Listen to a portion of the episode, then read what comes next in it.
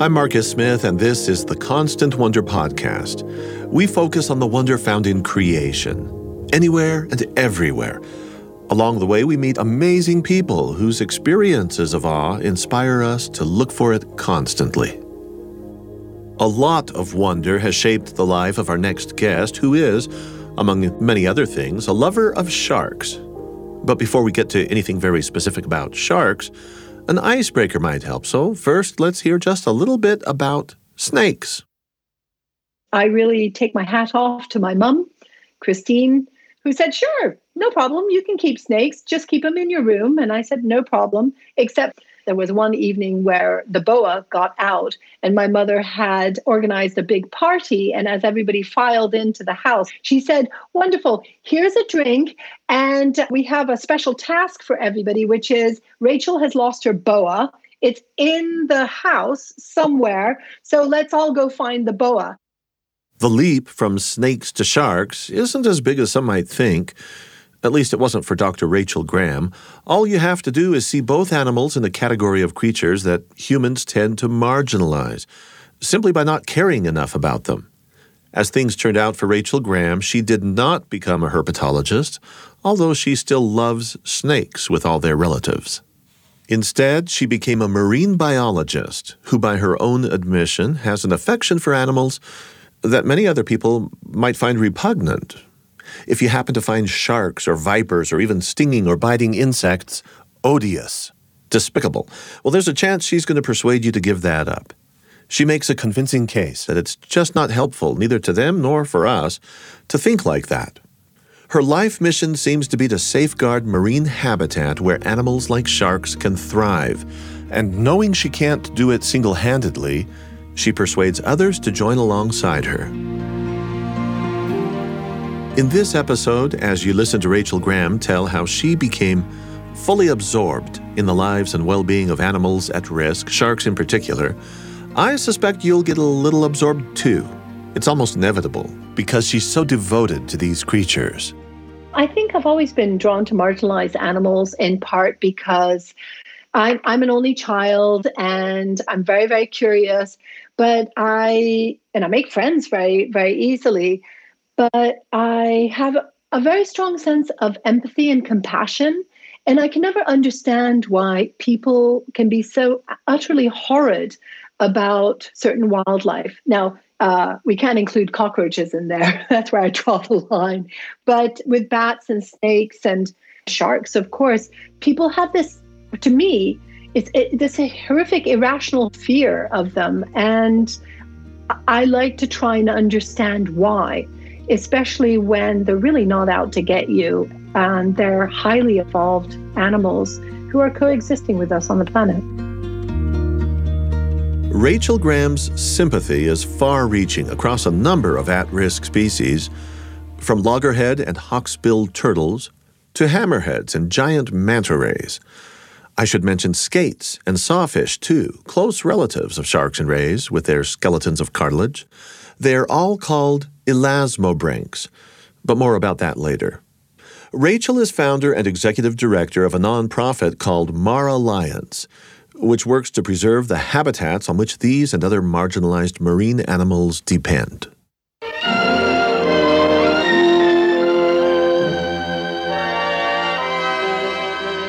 A brief excerpt from the Jacques Cousteau theme song. To jog your memory if you happen to be old enough, it was used in television specials that aired for a decade, from 1966 until 1976, and then, of course, for years afterwards in reruns.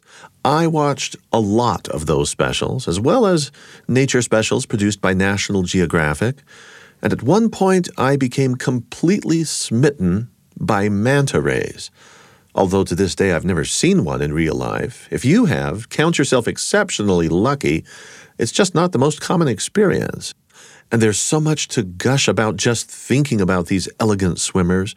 Mantas have what you could call charisma, and as a bonus, their babies look like cute little puppies.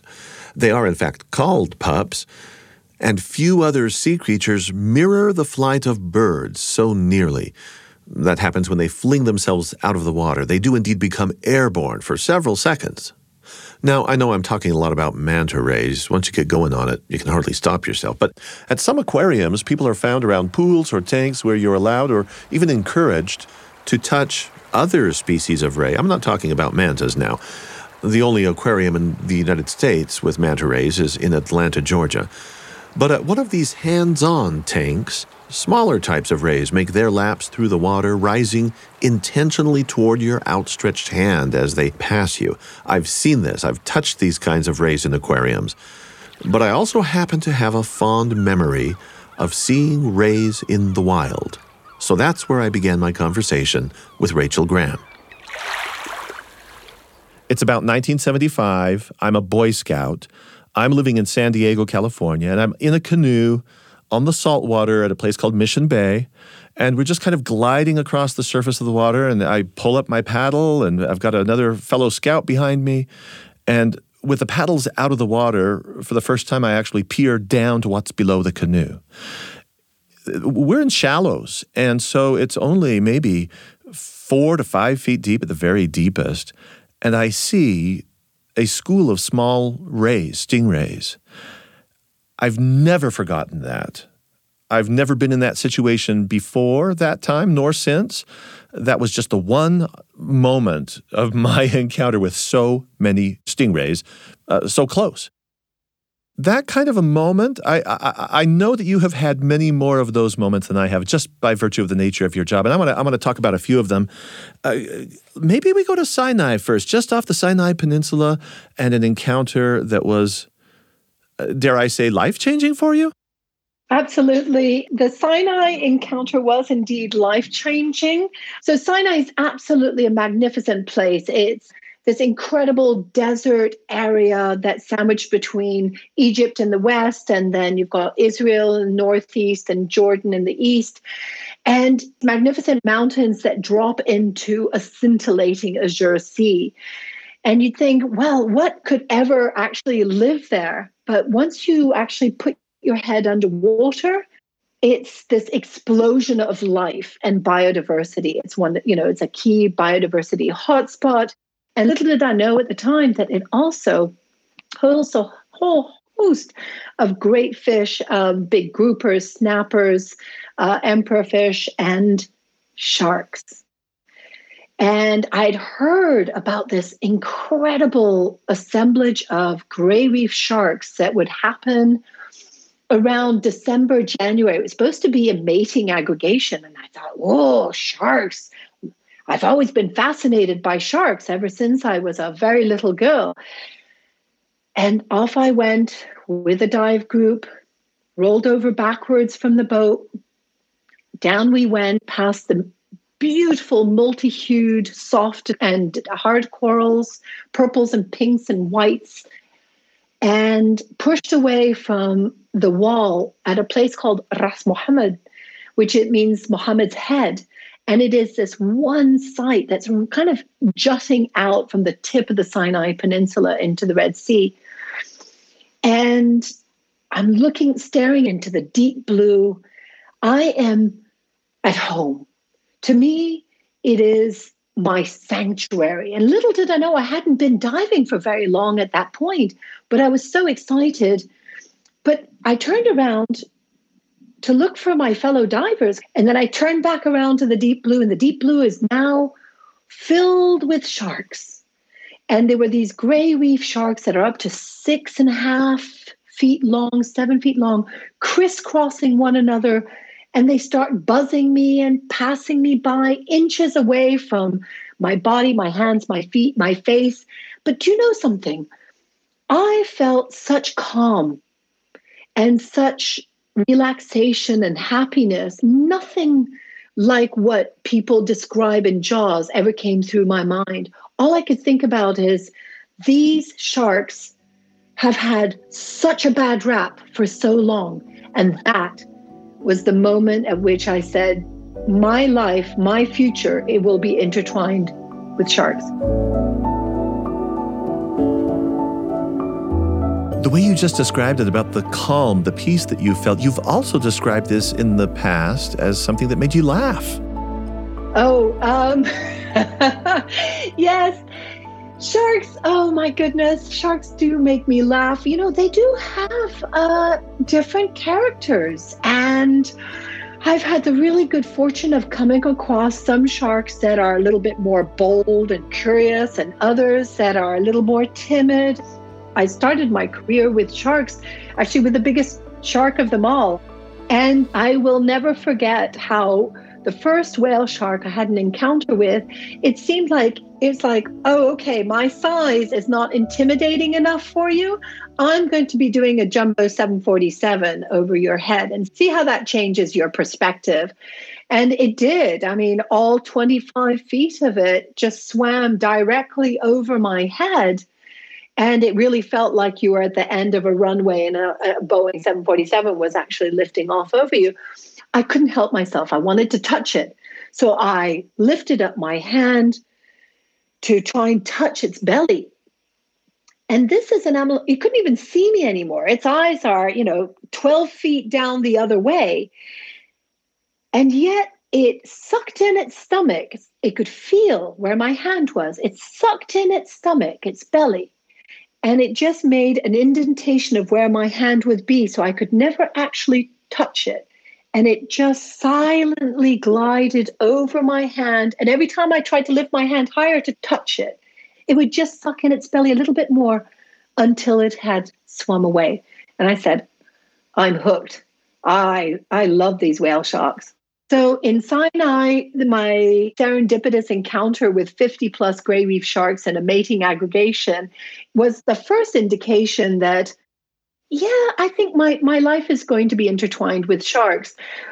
But it took me several more years and many professional experiences before I found myself underwater again, working in a large international project looking into fish spawning aggregations which is where fish come together in large numbers to reproduce. And a lot of people may not know, but many of your snappers and groupers that you might find on your plate actually reproduce by letting go of eggs and milt in the water column. And then those eggs get fertilized, rise to the surface. And what we discovered was that whale sharks were coming in in fairly sizable numbers for that area, over 25, 30 animals, to gobble up that caviar near the surface.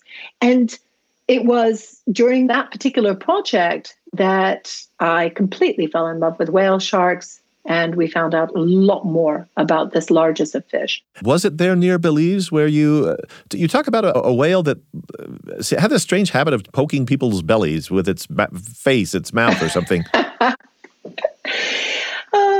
Mr. Facey. Ah, yes. What an amazing whale shark. And I even managed to capture Mr. Facey on film.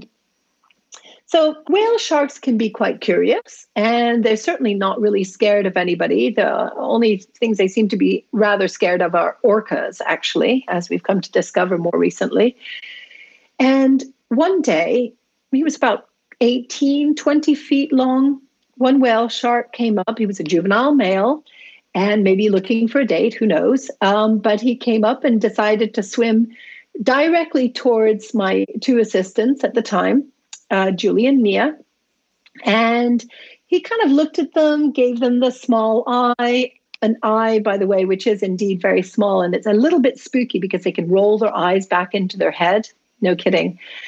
And he decided, okay, I've seen enough of them, and swam over to me. And I'm there with my camera gear and everything. And he proceeds to park his snout right in my belly. And we're at 70 feet deep. I'm thinking, this is a very odd first date. And he just sits there 70 feet deep. I love to do my Mr. Facey talk, which is, hello, what's this? and I'm kind of like, uh, dude, really, I, I need to, I need to kind of move away from here. and but he wouldn't let me go down or go or move to the side, so I ended up having to climb over his head, and that meant that I was literally crawling on the top of his lovely five foot broad head that's speckled with white dots and it just lovely, lovely design, and pushing off of his first dorsal fin. And do you know what? He just hung in the water with this kind of like, where'd she go? oh, where'd you? And then he'd like, oh, there you are. And he'd swim back around and he'd do the same thing to me again. And he did this three times until I practically ran out of air. And I found I had to go up to the surface. So they can be very curious. They're very attracted to electrical simulation, which he's probably getting that from the strobes on my cameras, etc. But it was interesting that he did that to me, not to the assistants. And I love Mr. Facey, and we've seen him occasionally around the Western Caribbean. Over time, Rachel got to know this creature better, and the name Mr. Facey always seemed apt. It's a description of someone who's cheeky, someone with an attitude, and the name just stuck. She could recognize him every time she saw him, and not just by virtue of this cheeky behavior. Mr. Facey and every other whale shark out there has a unique spot pattern on the side of its body, almost like a thumbprint to identify every individual. And because of that, over 10,000 animals have been identified worldwide. And uh, in our region, through the work of many colleagues over the course of 20 years, and including Mr. Facey, we know we have um, over 2,000 about 2,200 whale sharks in the Western Atlantic. Could you tell us a little bit about the anatomy of the whale shark as, as it relates to uh, if, if its face is at, near your gut, it's not going to be able to really chew on you? No. So whale sharks are, you know, being the largest fish in the sea, remarkably, um, there's an inverse correlation with the size of the food that they can eat. And usually they can't ingest anything larger than the size of your finger down their, their gullet. And they are mostly planktivorous. And so that means that they're straining plankton out of the water and then they're kind of coughing it into the gullet and swallowing it. They can also eat fish eggs. They eat small, um, small jellyfish, small squid, and such. But really, they pose no threat to people. And so it's a wonderful intro to the world of sharks to be able to actually meet a whale shark in person because there you're overwhelmed with size, beauty, grace, like Mr. Facey great curiosity, and yet at the same time, you know that they haven't the least bit of interest in you in terms of food. And in fact, I'd like to stretch that out and just say the the vast majority of sharks are really not in the least bit interested by people. And I, I think it's worth mentioning that when you do have an incident or an encounter, and it, unfortunately a very rare fatality, globally less than 10 during the year, it often is mistaken identity, or people are fishing in turbid waters and they don't want to let go of their fish. And that's usually how those incidents happen. So, whale sharks give you the opportunity to swim with the largest fish in the sea. It is a shark, and it will feed your sense of wonder and take you back to being a child. Dr. Rachel Graham, shark lover, shark expert, one of the world's most vocal advocates for the preservation of their habitats. She's our guest for this episode of the Constant Wonder podcast. I'm Marcus Smith. This is not just fun and games. This is serious business of tracking animals. Is the population going up? Is it declining? You're doing science. I'm wondering if in that work you do, if it ever just becomes normal, or if you still have time to just sort of climb over the top of a whale shark and feel kind of incredulous that you're even there.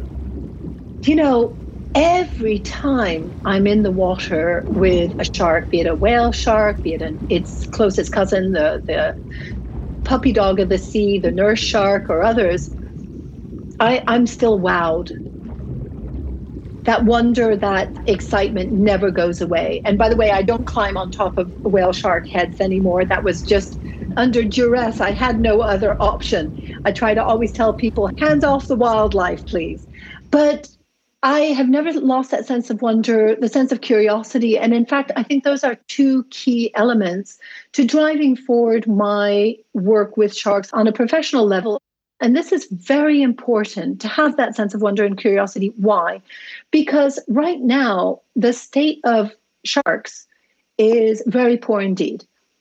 37% are now threatened with extinction in sharks and rays, collectively known as elasmobranchs. And we have a lot of work to do to try and restore populations and rewild the seas with these incredible species, which count over 540 for sharks and over 650 for rays. A lot of people don't realize how diverse elasmobranchs are in terms of species.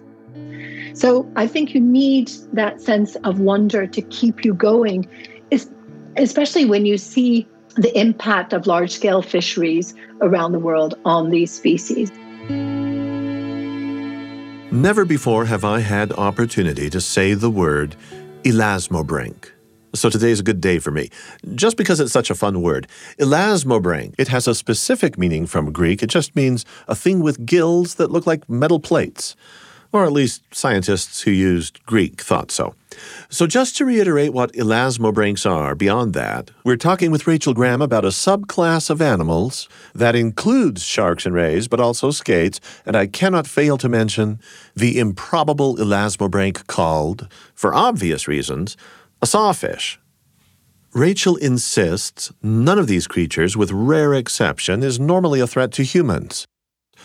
But like many other people, I do fear stingrays, and sawfish, I'm assured, are docile. But man, that appendage for a nose that looks like the most wicked chainsaw anybody's ever seen, it could easily bring on a nightmare or two. All of these sea creatures have populations under intense pressure, many of them critically endangered.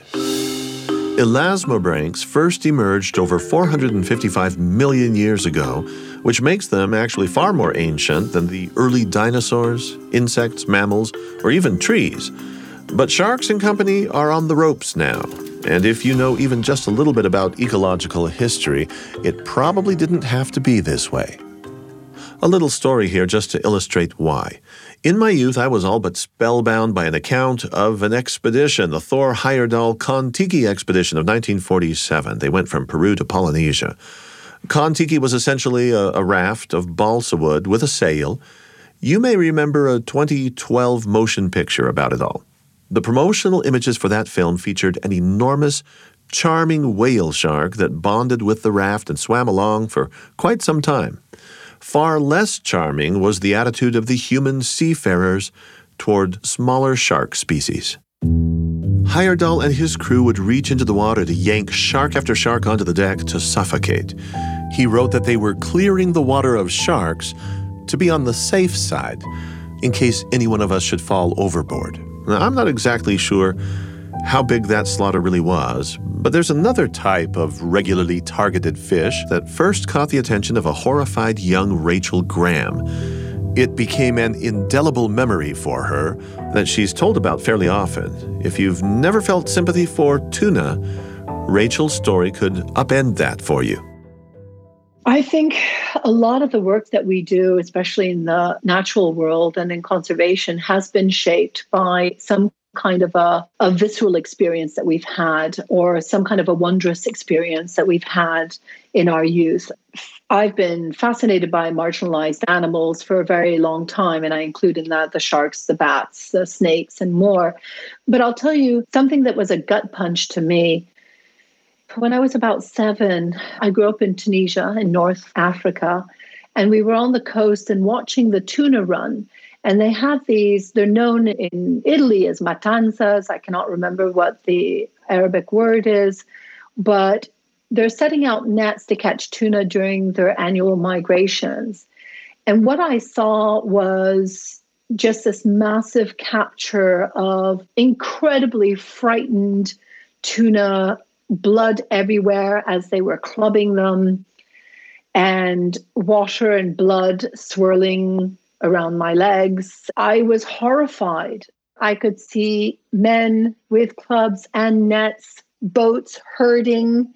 Um, so I saw tuna in the water. That's where I was seeing the blood, and it's just it, hooks and clubs and you know, it's, it's, kind of like those Game of Thrones slow mo war scenes where when you replay your memory, you're just kind of oh my goodness, everything goes in slow motion and you just see the violence of it and the gore of it. Yeah, the way you paint the picture, I'm imagining that they have gone out with their nets and they're sort of corralling and pulling the, the catch closer and closer to shore so they can make yes, the kill. That's exactly it. I mean, they they were cutting off the migratory path, corralling the animals, and then trying to get them into ever shallower waters where it was easy for them to handle and to dispatch them. I just remember very bright sun. I just remember very bright beach and just the general feel of of it was overwhelming. It was it was a gut punch. And on that point, I then learned that the next year we were talking about maybe seeing the tuna, but I was I was too impacted by it. I didn't want to. And then we found out that there were no tuna because they'd caught a vast majority of them in previous runs. And so that there were no tuna runs. You processed this as a seven year old, eight year old? Yes. You, you, you put together the fact that one year the tuna were there, the next year they were not there, and you had been there to see how the fisheries worked. I, I didn't process it to that point. I had just heard that the tuna were not running anymore. And and so of course, as a curious child, you're like, well, well, why? Well, why? And this is a question that so many people ask, you know, why aren't the fish showing up? Why don't we catch as much? And I, I love what Daniel Pauly, who is an eminent fisheries and fish ecologist, said. He said, because we've eaten them all. And now that you just said the word child, I do want to go back again here. As a child, bats, snakes, before you even got to sharks. And, there was a room in your parents' apartment where you said, uh, that's going to be the animal room, and your parents went with that. And uh, describe that child. um, intensely curious child, curious about everything. Being an only child, also, yes, I had friends, but my friends were mostly in nature, mostly wildlife. But when we moved to Tunisia, we were in the middle of the old city, the Medina in Tunis. And I loved animals, and my parents knew that. So they dedicated one of the rooms in this very old, sprawling apartment to the animals. I had ducks, bunnies, hamsters, guinea pigs, you name it, I had in there. Now, at that time, snakes were not on uh, the roster, but I did have scorpions because we would get scorpions from the Sahara. My ability to keep snakes happened a little later on. And I really take my hat off to my mom, Christine, who said, Sure, no problem. You can keep snakes. Just keep them in your room. And I said, No problem. Except there was one evening where the boa got out, and my mother had organized a big party. And as everybody filed into the house, it was a very big party. She said, Wonderful. Here's a drink. And we have a special task for everybody, which is Rachel has lost her boa it's in the house somewhere. So let's all go find the boa. And everybody thought it was a big joke until, of course, the person who hates snakes the most found the boa in a closet. I've never heard such a scream before. But yeah, it just shows that not everybody likes snakes as much as I do. And the party attendees were not told about the scorpions, I trust. I didn't have scorpions at that time. No, okay. no. I had done away with the scorpions, put them back in the Sahara. Uh, but you said that we brought back scorpions. Does that mean your parents joined you in bringing them home? You would take a, what, a, an excursion, a field trip with your parents out? Well, my father is a photographer, and my mother became a photographer as well. And we had one of those VW pop up top campers that we got off of the line in 1971 in Frankfurt. And that's what we traveled down uh, via Sicily across a ferry that we thought, I thought at the time was going to sink into Tunisia. And it was with that VW camper van that we would make these huge forays into the Sahara and other parts of Tunisia. And we saw the most incredible wildlife. And it was a time when there weren't many folks from Europe that were visiting those areas. And in fact, those were the backdrops for Star Wars and the English Patient and Raiders of the Lost Ark. but you beat you beat the film crews to the deserts there, I think. We did beat the film crews. However, we were living there when Star Wars, we were living up in Tunis, but we had heard that there was this big film setup going down in the Sahara and and boy, we'd all like to go and visit it. And we didn't really know what it was. And then, of course, it came out and it was Star Wars. And they're talking about planet Tatooine, where Tataouine is actually a village in southern Tunisia.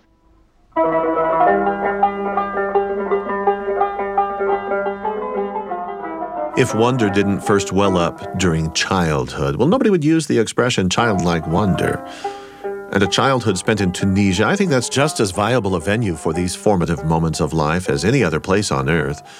We're going to hear more from Rachel about her early encounters with the enchantments of nature, the sorts of things that eventually tugged her as a grown up in the direction of marine biology. I'm Marcus Smith, and this is the Constant Wonder Podcast.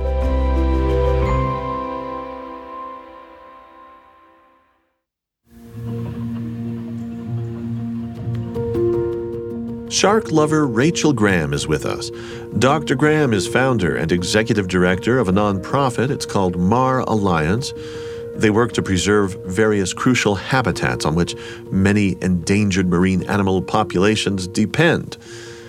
As Rachel and I were talking about sharks, we had a bit of a bonding moment, quite coincidentally, actually. We discovered that we both cherished a set of the very same books in childhood back when we were old enough to read, but, and you may remember how this was, when illustrations were still the biggest thrill in a book.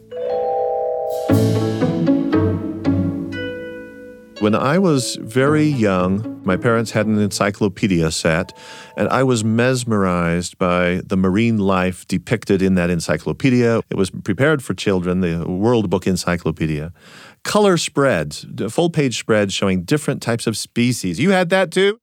I had the World Book. Oh, that was a gift from my American granny. And uh, we got it shipped over to Tunisia. And the World Book Encyclopedia was my world. I'm an only child. And so I spent years devouring it from A to Z. Yes, and what you do at a certain age is you're you're overwhelmed by the pictures and eventually you get into the text. But I would open up the spread that would show things, well, elasmobranchs, for example, from the sharks to the hammerhead sharks to the rays to the sawtooth, uh, the, the skates. I, I would look at these things. And I just want to talk hammerheads with you because from my childhood, I just thought that was so exotic and so bizarre with the eyes out on the these extreme appendages. What on earth is going on with a hammerhead? Oh, I, I absolutely love hammerheads. I mean, uh, of course, whale sharks have a special place in my heart, but hammerheads, oh, so well evolved. That head, known as a cephalofoil, the very odd head that you've seen in Pirates of the Caribbean, all kinds of people reproduce them in every way, shape, and form. But they're highly evolved to be able to smell uh, chemical trails, for example. So you've got your olfactory bulbs that are far apart, and they're able to actually follow a chemical trail because there's distance between the two nares where the water is flowing through, and they're getting the sense of what's in the water. And they're better able to triangulate where their prey might be. Those heads also provide them with lift. So when they're swimming forward, it's almost like the wing on a plane and it keeps their head up because all sharks pretty much are negatively buoyant. And so they need adaptations to give them some lift. So they're not having to constantly swim really hard in order to maintain their place in the water column. I'll risk a quick aside here just because Rachel mentioned Tatooine. Well, ever since she said that, I just can't quite get Star Wars out of my mind. I want to say that a hammerhead would fit right in with the motley crew of exotic space creatures in the cantina on Tatooine. Uh, but more seriously now, how could you not think of hammerheads as marvels of engineering? They've evolved, as Rachel has described them, in a miraculous way to hunt their prey by triangulation because of that wide head assembly, which Rachel called a cephalofoil. You know, maybe these sharks could be called headwings instead of hammerheads. I'm not likely to win anybody over with that idea because you know how people tend to like drama in something that sounds menacing even if we all know this animal doesn't attack by hammering anything, I, I just assumed they didn't when I was a kid, even. Just imagine the pain of putting your eye on a hammer and then going off and striking something. Kids aren't dumb. Anyway, these sharks have sharp teeth, you know, and that's what they use. But back to their naming and their reputation. Headwing just doesn't hype things enough to boost the brand. And I just love saying hammerhead. It feels so good. And savoring that illustration of one amid all the other sharks halfway through Volume S.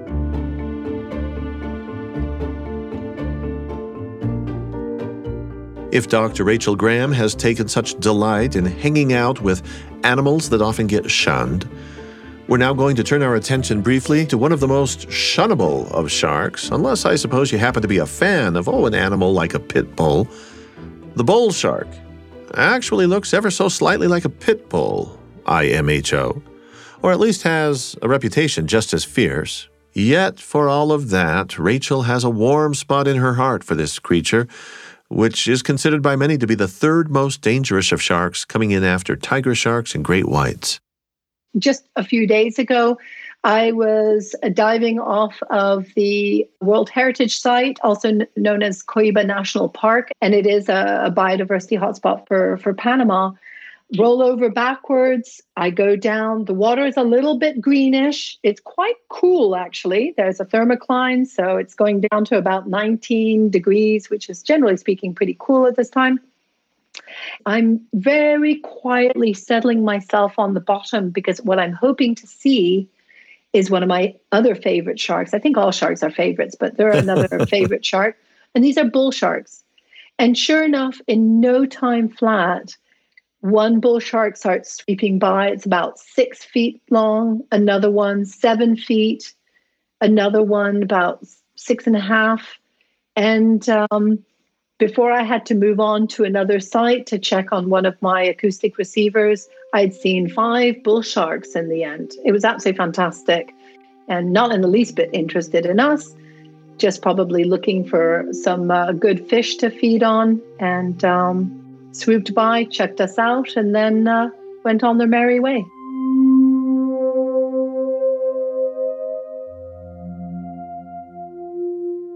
Biologists depend on reliable data, and getting that good data often comes from tagging animals that are moving around.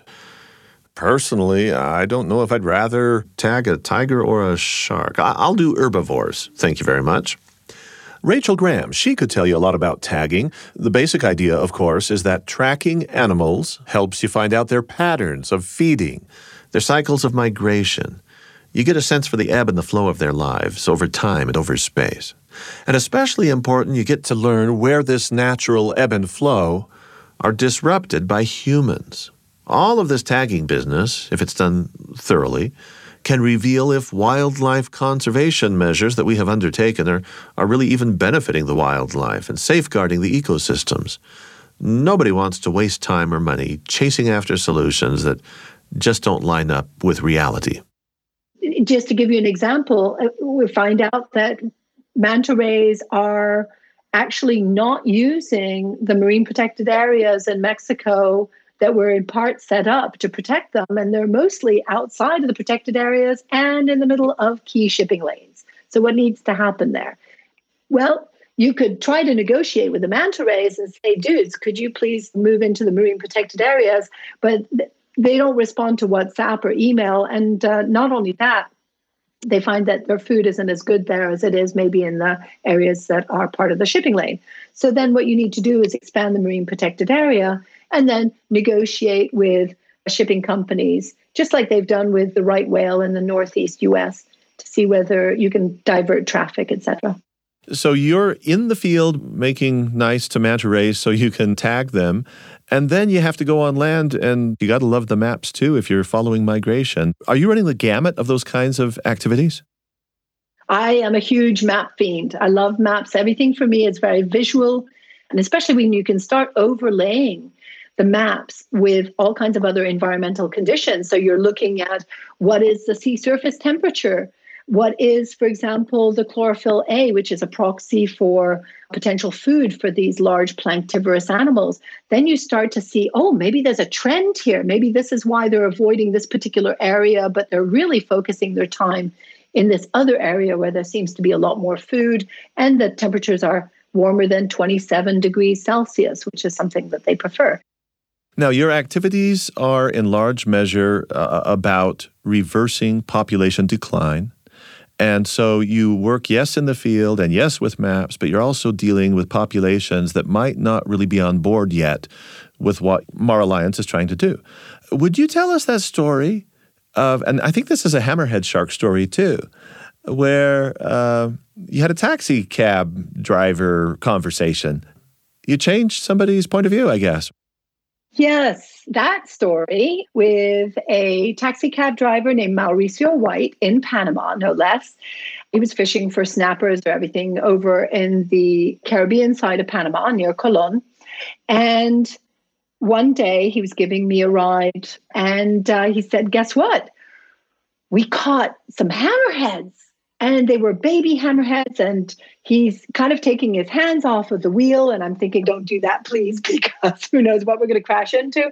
But he's showing me the size of the hammerheads. I'm getting completely excited because we're looking for nursery sites for these critically endangered scalloped hammerheads wherever we work because one of the easiest ways to try and repopulate sharks is to try and protect those nursery areas where they are pupped, where they are born, and where they grow up during some of the most vulnerable periods of their life.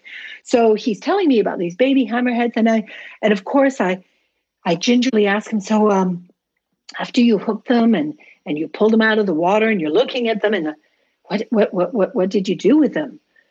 And he said, well, I I released them. And I made my friends release them too.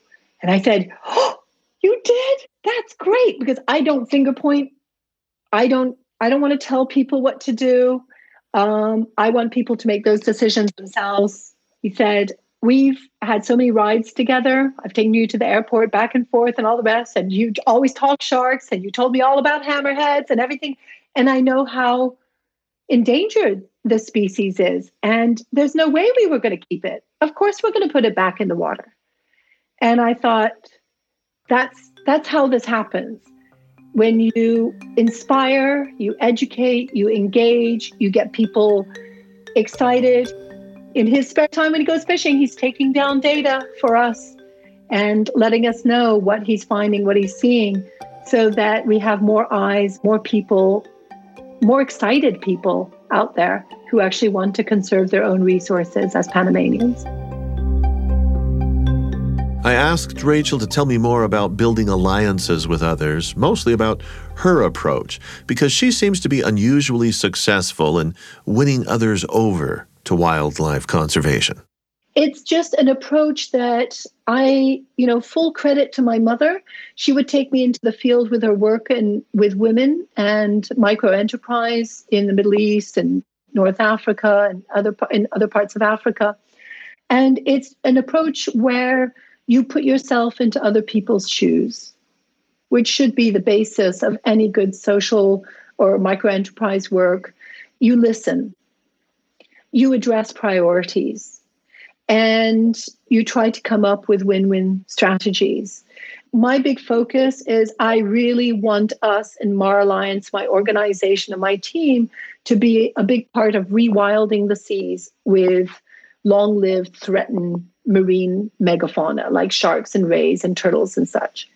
But that is not always the priority for the communities we work with. And we work with communities because they're on the front line of any conservation efforts. If they're not engaged, if they're not on board, then you haven't a hope in hell for sustainable conservation. So it's taking what I learned with my mother on the terrestrial realm and then applying it really in the marine realm. And so working first and foremost with fishers and fishers' families and finding out what their key priorities are in the marine realm and seeing how we can find a match between what we're trying to do, which has repercussions not only locally, nationally, regionally, and internationally, but also what are some overlaps with their priorities as well. So that has led to a whole program that I've run for over 20 years where I ask them, So, what are you curious about? What are things that kind of make you wonder in the sea? They are the explorers of the sea that are unfortunately the unsung heroes of marine exploration.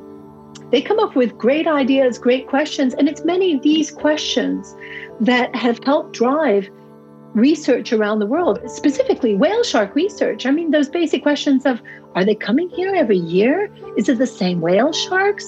Are they male and female? Are they spawning? Where are they pupping? All these questions have formed the fundament of most of our research, for example, with whale sharks around the world. And now they're an integral part of our team. And so we make decisions on what we're going to be doing next based on a mix of their curiosity, what community needs are, and what global needs are for that particular species.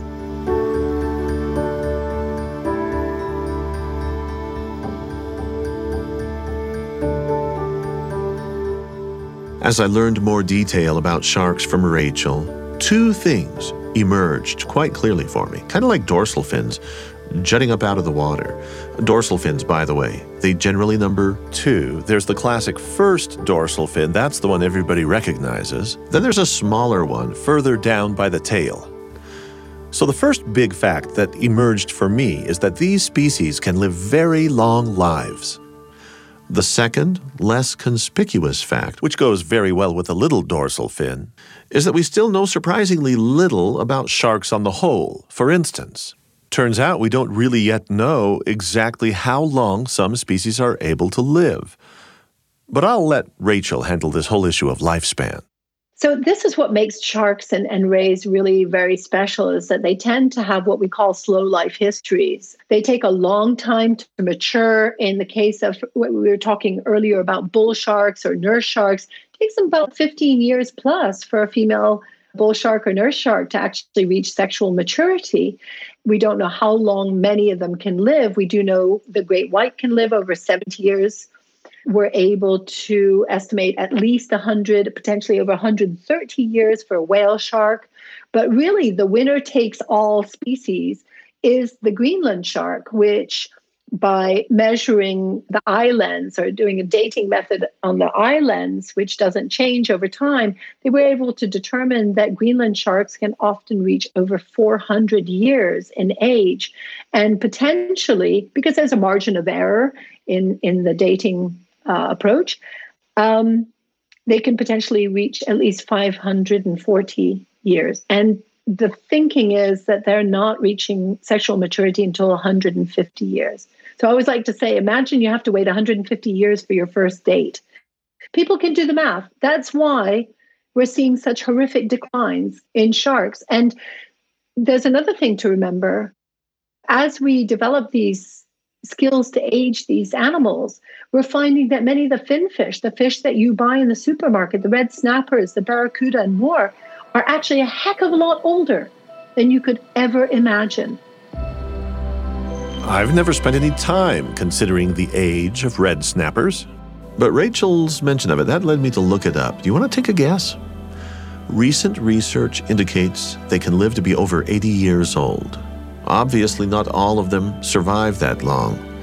And with very aggressive fishing, fewer and fewer these days get a chance. Some of these species, also, it takes them two years uh, to gestate their young, and they'll have very few young. In the case of manta ray, it's a whole year. And most often, they produce one pup, as we call them, that kind of shoots out like a little burrito or rolled up carpet unfurls its wings and then flaps off. Is that live birth? It doesn't come uh, out of an egg case? So, most sharks and rays actually give live birth. About 70% of sharks and rays, so over 1,200 species, give birth live. And manta rays are one of them, coming out like a little baby burrito.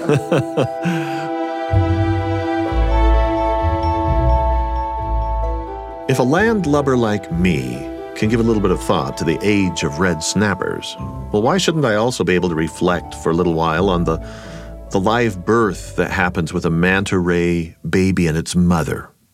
The offspring, they come out all rolled up, and that makes perfect sense to me. They're wing like pectoral fins. Those need to unfurl out in the open water. You can actually see this happening on a couple of extraordinary YouTube videos. I highly recommend going there. I watched one just yesterday, and you get the sense that a manta pup is kind of like a human fetus. It's all confined in a tight space for such a long time before birth. It's just not easy to unfold.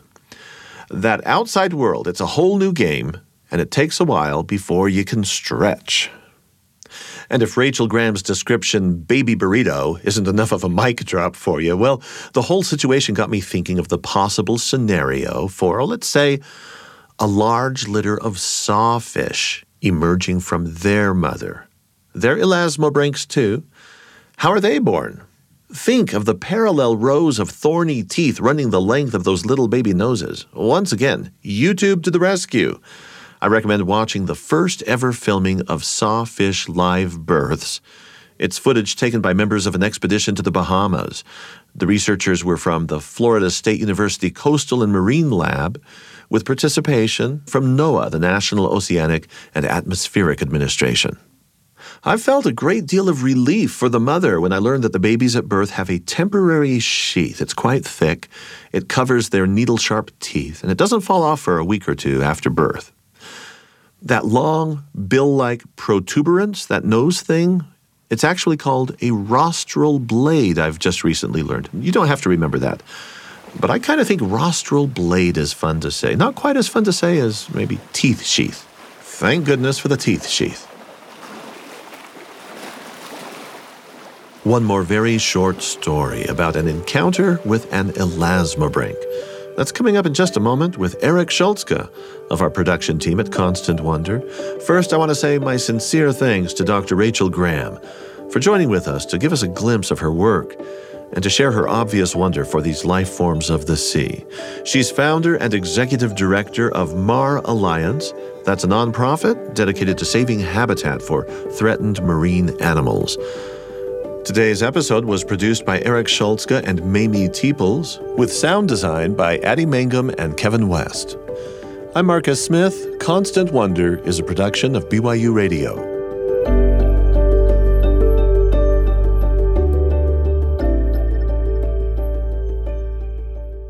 Now, I started this episode telling about my encounter in childhood with a wild school of rays in the shallows of San Diego's Mission Bay.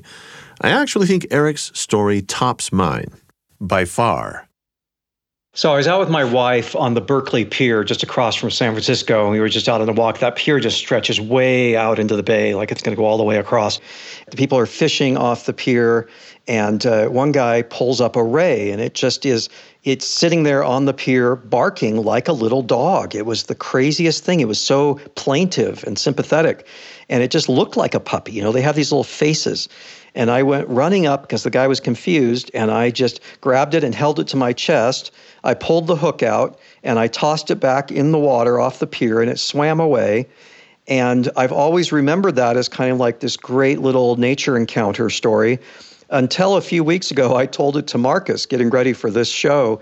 And he was like, Are you sure that was a good idea? Wasn't that kind of dangerous? I was like, I don't think so. And I looked it up. I was like, okay, maybe you're right. But uh, yeah, got away with it.